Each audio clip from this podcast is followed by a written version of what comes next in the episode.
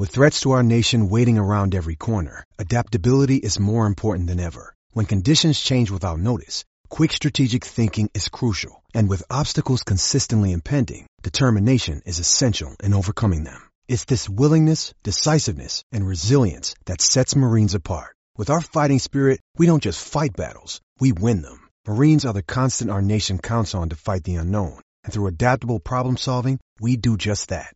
Learn more at marines.com. Want to say thank you to the Iowa pork producers for coming on and being a sponsor of the Hawkeye Nation podcast. The Iowa pork industry, including production, processing, and packing, provided more than 141,000 jobs in 2015.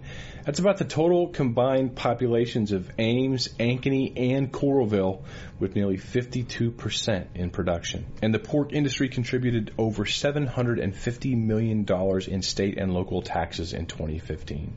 Iowa, get this, Iowa produces a third of the hogs raised in the United States and is the nation's leader in pork production, and more than 90% of Iowa's hog farms are family owned. So thank you to the Iowa pork farmer. Thank you to the Iowa pork consumer. Visit their website at iowapork.org. One more beer for me. Exile needs quality so savagely. Best beer in all the land, brewed with a loving hand. From bottle, keg, or can, Exile Brewing, E-X-I-L-E. For me, E-X-I-L-E. Let's drink, crack open a Ruthie today. Enjoy your exile. Instant Reaction Podcast following Iowa's 27 to 20 victory over Boston College in this year's Pinstripe Bowl, which was played on a field that might have been the worst footing I've ever seen an Iowa football team play on. Uh, but uh, maybe we'll get back to that in a minute. But that is certainly burying the lead here. Iowa snapping uh, their hideous five-game bowl losing streak. The last time Iowa won a bowl game was against Missouri in a much warmer climate down in Tempe. In the 2010 Insight Bowl was at that game. Uh, that was a fun one. Uh, they haven't been so much fun since then. And through the first half uh, of this game, wasn't looking like a lot of fun. I think Boston College had uh, 289 yards in the first half to less than 60 for Iowa. Iowa's offense was really going nowhere. And I was texting a friend um, via voice to text on my quick, uh, well, quick 25 minute commute home from the office as I watched the first half of the game from uh, my day job and then got home just as the second half kicked off. I texted him and said, I, I really don't know why in conditions like this, given that the footing is so bad that outside runs won't work because of that f- plant that you make with your feet to make the cut up field. Your feet are going to come out from underneath of you. Why Iowa isn't running more north south, running more gap assignment football, and they need to abandon the outside zone. Thankfully, that's what Iowa did in the second half. They went with much more gap and power O blocking schematics, similar to what they did against Nebraska in the regular season finale. And it worked out very well. Iowa had roughly 150 yards in the second half. And no, that's not going to set any bowl records. Uh, they rushed for 99 on the day, but, you know, they had 13 first downs for the game, and most of those coming in the second half. Pretty much other than like what was it 56 yards for Iowa in the first half? It all happened in the second half. Uh, Iowa was fortunate to be down 17-10 at halftime. Very fortunate to be down just 17-10 uh, Boston College had a, like a, a 19 to 11 time of possession advantage, something like that in the first half. But in the second half, Iowa was the team that came out and did that. And Boston College still moved the ball a little bit between the 20s at times, although Iowa opened the second half with back to back three and outs by their defense. Um, but the Iowa defense did enough in the second half um, they, had, you know, Boston College had a long play after Iowa scored a field goal to give it a 20 to 17 lead with about eight minutes to go in the game. Boston College had a long, uh, you know, a pass play that wound up being long. It was an underneath throw, which Boston College really uh, hurt Iowa with in this game, which was an excellent. I, I thought Boston College game plan was excellent offensively in this game, given the conditions the turf. North South running with their big, powerful uh, running back Dillon and hitting Iowa with crossers underneath. But the refs missed a block in the back against Gervase, obvious block in the back, and they missed the hole. Matt Hankins was being held, and that the ball got down inside the, uh, the got down the seven yard line. Iowa's seven yard line was first and goal with roughly six or so minutes left in the game. Uh, Iowa leading by just a field goal, uh, and then Boston College had a I believe it was a false start penalty on first down, and the Iowa defense held, and it was twenty to twenty. Uh, and then Iowa comes back out, and Akrum Wadley returns it to the 25, but there was a, a holding call on that. So Iowa had first and 10 at the 15, and they went backwards, and they punted, and it was a very, very good punt. It was a 43 yard punt, the best of the day. Uh, and then Iowa's defense held, more than held. Nelson, Anthony Nelson forces a fumble on a sack. Iowa gets the ball and Akrum Wadley 27 yard run through a gaping hole on the left side, uh, and then Nathan Stanley completed completed a pass to tight end uh, Nate Wieting that was originally ruled a touchdown, and if it would have stood as a touchdown. Nate Stanley would have tied Chuck Long's single season record for 27 touchdown passes in a season, but the refs ruled that Wieting was down at the half yard line, which Stanley finished the year with 26 touchdown passes, one shy of Chuck Long's record. And remember, Stanley also had another touchdown called back this year when Akrum Wadley's long pass reception was overruled or take called back because of his high stepping. So, at any rate, but Iowa would win 27-20. Boston College second to last drive didn't have a ton of time to work with, uh, and then Iowa got an interception on a tip pass. Josh Jackson with his school record tying eighth interception uh, of the season. I think Levi Mitchell and Nile Kinnick had eight. Now Josh Jackson joins them with eight. Uh, Desmond King had seven, I believe, two years ago. That eight interceptions leads the nation individually for Josh Jackson. Iowa with 22 interceptions on the year also leads the nation. Just a um, just a fantastic way for it to end for a lot of really great players. I mean, Akrum Wadley. He was a man in this game. It was not easy to run in the, these conditions. I mean, players were slipping everywhere from both sides. It just it's very difficult to cut. And Akrum Wadley is a cut runner. He winds up with 22 attempts, 88 yards, a long of uh, 27 with one touchdown. But it was really what he did in the kick return game. Uh, Iowa, their first touchdown of the game, he returned it nearly to the house, got it down to the 15 to start the second half. He he returned the ball. He returned the kick roughly you know 40, 50 yards or so. And he made a cut back to the inside where he probably would have scored a touchdown were it not for the conditions. There was also uh, a screen pass that he had in the second half that if it was good conditions, he would have scored. But again, Boston College was also affected by the conditions. It was, you know, let me, let me go there for a second. The, I don't remember worst field conditions for an Iowa team ever. I mean, and Iowa's played on some cloddy fields, you know, at times. There's been some trips to Evanston that have not been good. There were times Kinnick Stadium, back when it had grass, uh, was not great. But the, this was dangerous. This was these were dang, the, the turf was hard. It was frozen. It was like they were on ice out there at times. And Jim Delany this is one of his biggest bonehead moves ever is aligning the Big Ten with an eight year contract with the Pinstripe Bowl in Yankee Stadium. And thankfully, no Iowa player was seriously injured. Thankfully, Iowa probably will never play in this bowl game again. That, I mean, just horrible. And it, you know, it was below 25 degrees out there. Let's see if we have the official, you know, game time temperature. Well, I don't have that yet. But it was brutal. There's no business to play a bowl game in New York City if you're the Big Ten. Save me the alumni crap, save me the exposure crap, garbage, no reason whatsoever. So thankful Iowa won that, and the only time hopefully they ever have to play a football game in New York nearly in January. Just dumb. But anyway, I digress. Dillon, the running back for Boston College, 32 carries, 157 yards for the freshman. He is an absolute load. Uh, he is a load. But again, I, I loved what I loved what Boston College did with their offensive game plan. Really hurt Iowa on underneath crossing routes, getting linebackers on tight ends on a day when the offensive player has the advantage. He knows where he's going the defensive player has to react and has to react with quick cuts on a field where the footing is not good. So that was a great, great game plan and nearly worked. And Boston College hurt itself a lot. You know, some penalties for them took some points off the board as well.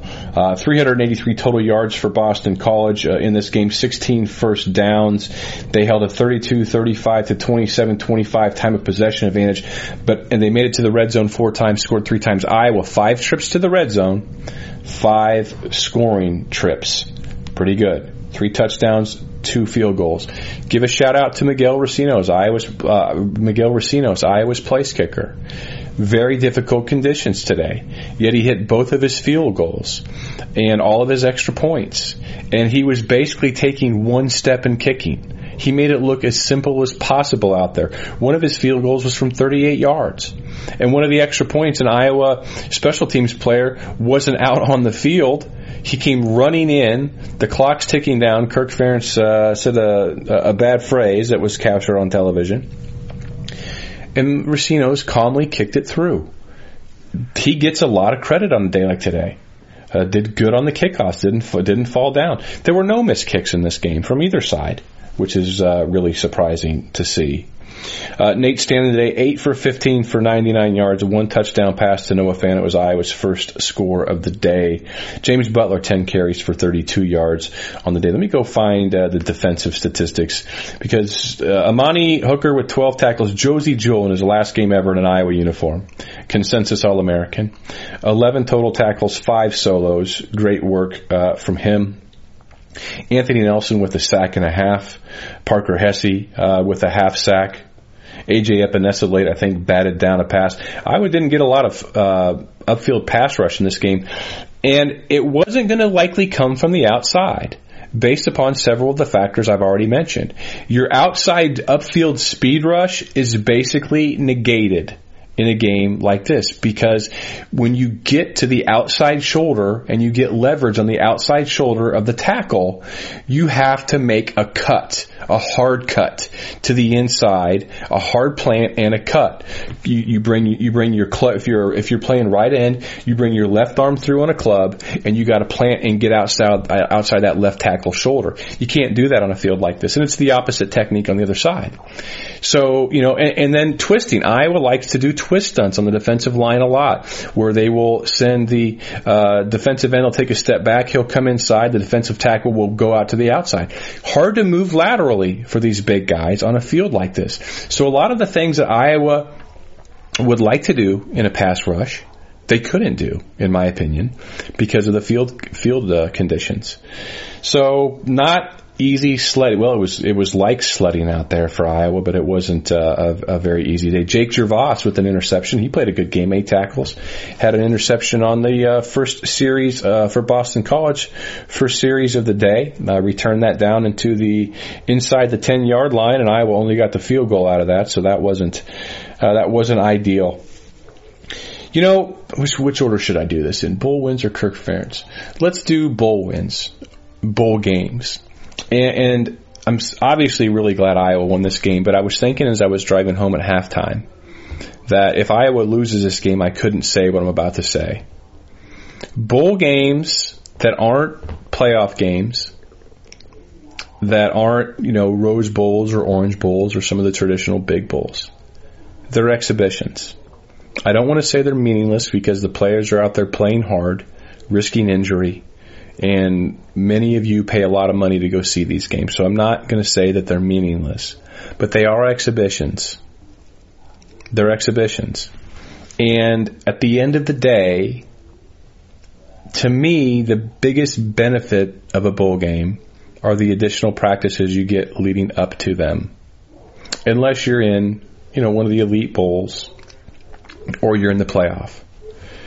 Obviously, winning the bowl is better than losing the bowl.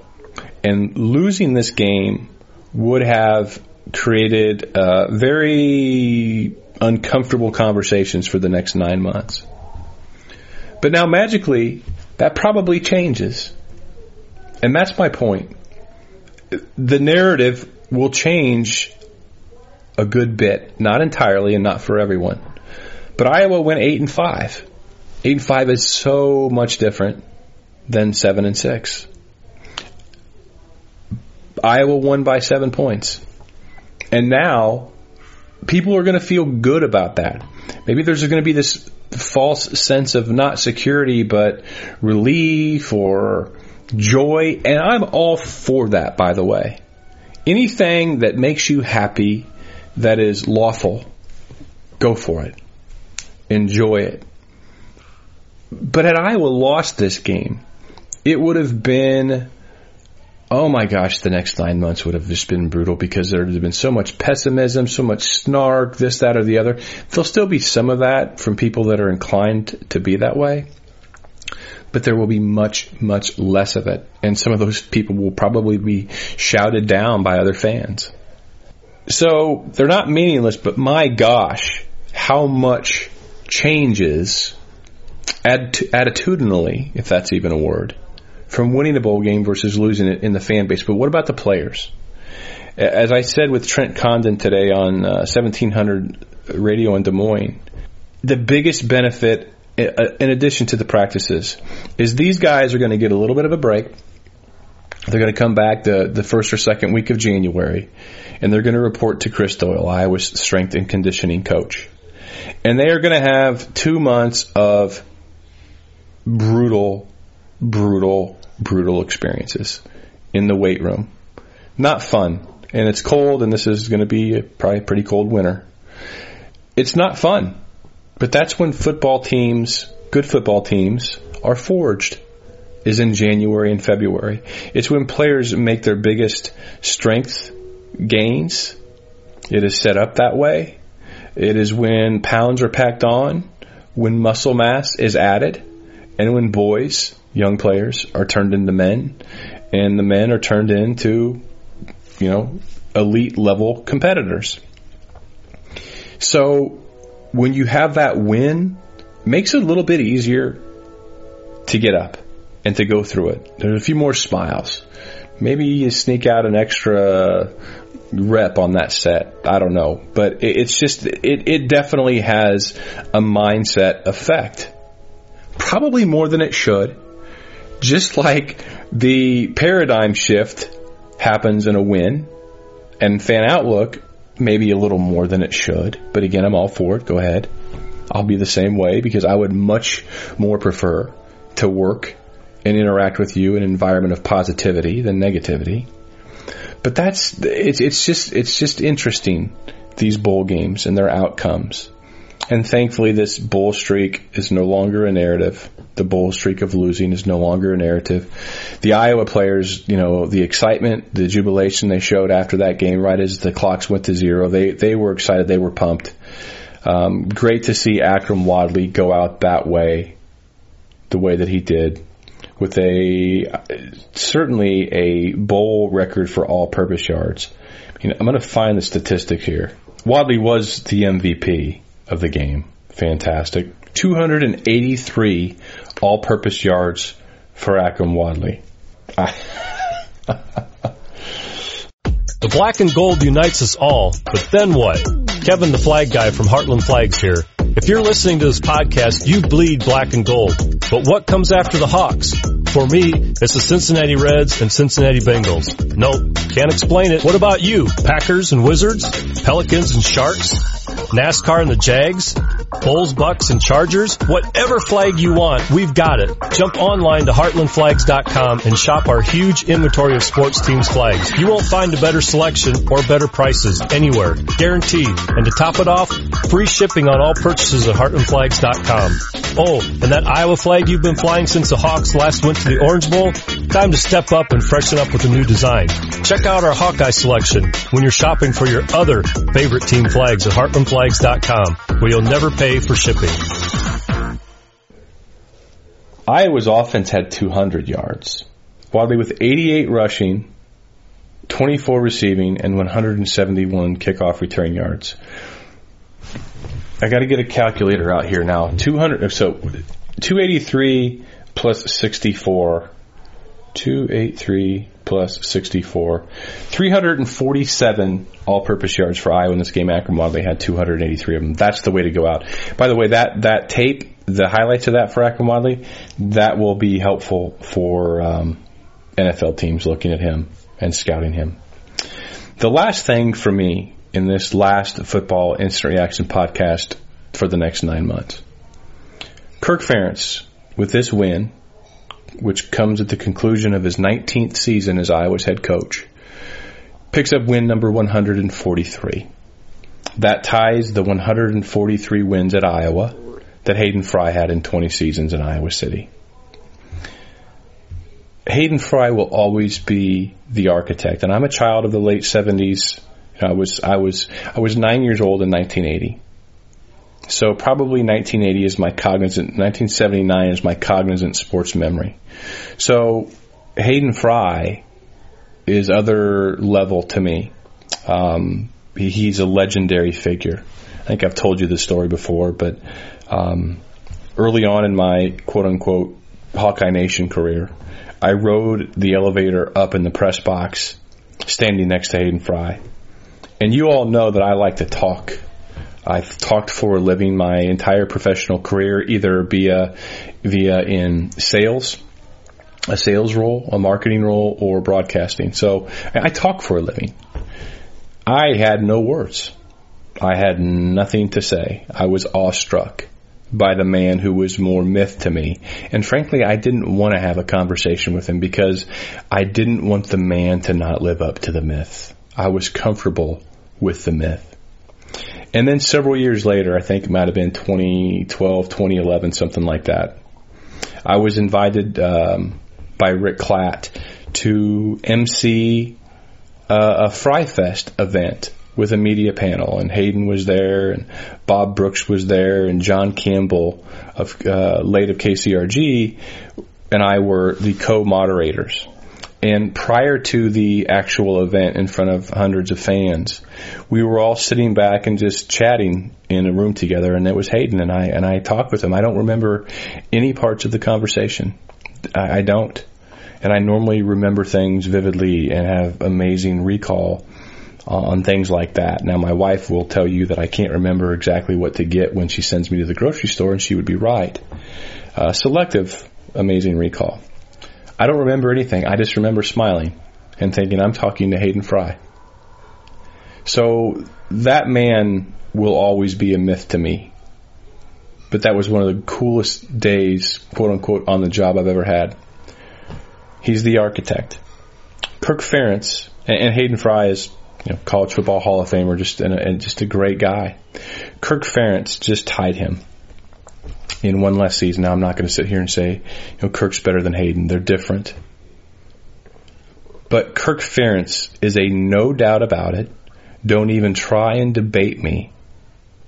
First ballot college football Hall of Fame coach. I think there might be four or five coaches in Big Ten history with more Big Ten wins than Kirk Ferentz. And now there's no one in Iowa football history with more wins than Kirk Ferentz the emotional talk at the end of the game on TV that they captured when they asked him about tying Hayden. Kirk would be the first to say that he's no Hayden Fry. He's not. But what he is is he's a Hall of Famer. And one day, hopefully while I'm still alive and while Kirk is still alive, Kirk Ferentz will have a statue in and around Kinnick Stadium. He's meant an amazing amazing deal to the Iowa football program. And, and there have certainly been times in his career where I've been critical. Heck, I've been critical of my sense for the nature of the criticism, not the criticism itself, but uh, the nature of it in 2014. Especially now in hindsight, not knowing what uh, he and his family were dealing with, with the loss of uh, his granddaughter and, and Brian's daughter. But I've never not respected him or admired him.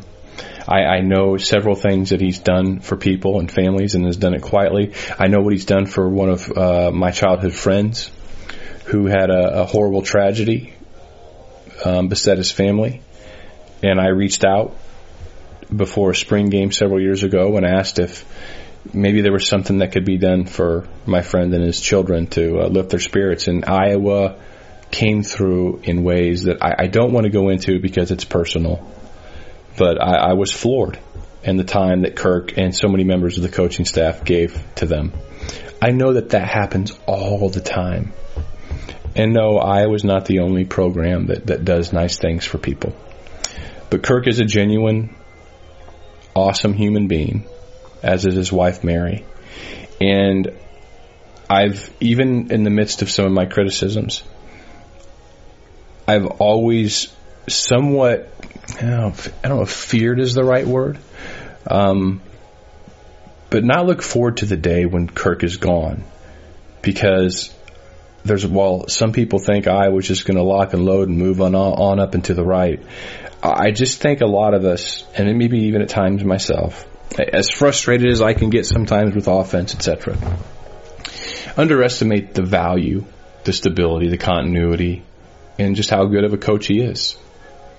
He's one of the most successful, winningest coaches in the history of the Big Ten Conference. The conference that places more emphasis on tradition, on records, stuffiness than any other. Kirk Ferentz is up there with the greats of the greats, with the Bo Schembechlers, with the Amos Alonzo Staggs, with the Woody Hayeses. He is, as it relates to wins. He just is, and it's irrefutable. So it was nice to see that. I tweeted out that video uh, of Kirk at the end of the game, and just uh, congratulations, Kirk Ferentz. Just a well done, well done. Congratulations to this team, and 28 wins over the last three years, 35 wins over the last four years for those seniors. That has maybe happened, you know, the 35 and four years has maybe happened maybe three other times ever. Maybe three, maybe two. Not exactly sure, but it's not many. So,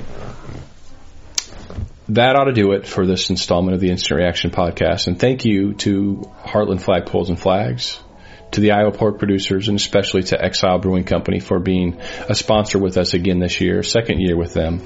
Um, and thanks to many of you who have tweeted me um, images of yourselves, you know, patronizing these sponsors. Really appreciate it. It helps us to show people that the message gets out. This podcast, uh, and it, it has very little to do with me and Steve Deace. It has to do with the um, the fervor and the just ferocious way that Iowa fans consume all things Hawkeyes.